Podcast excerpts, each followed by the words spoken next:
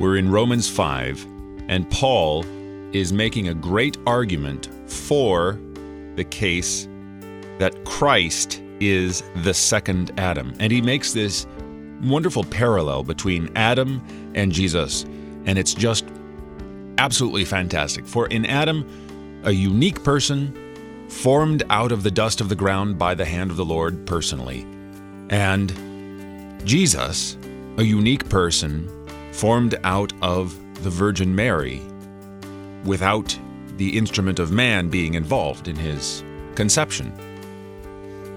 Adam and Jesus are like two mountain peaks.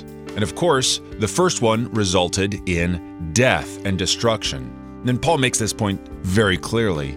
Therefore, as one trespass led to condemnation for all men, one trespass condemns us all. Adam's sin damns us all. But, but, and here's the wonderful thing about Scripture when you hear the word but, it, it, it's just so uplifting. It's so wonderful. The great, the great fantastic, however, is this. Just as by the one man's disobedience the many were made sinners, so by the one man's, Jesus's, obedience, the many will be made righteous. The first Adam brought death, the second and greater Adam, Jesus, brings life.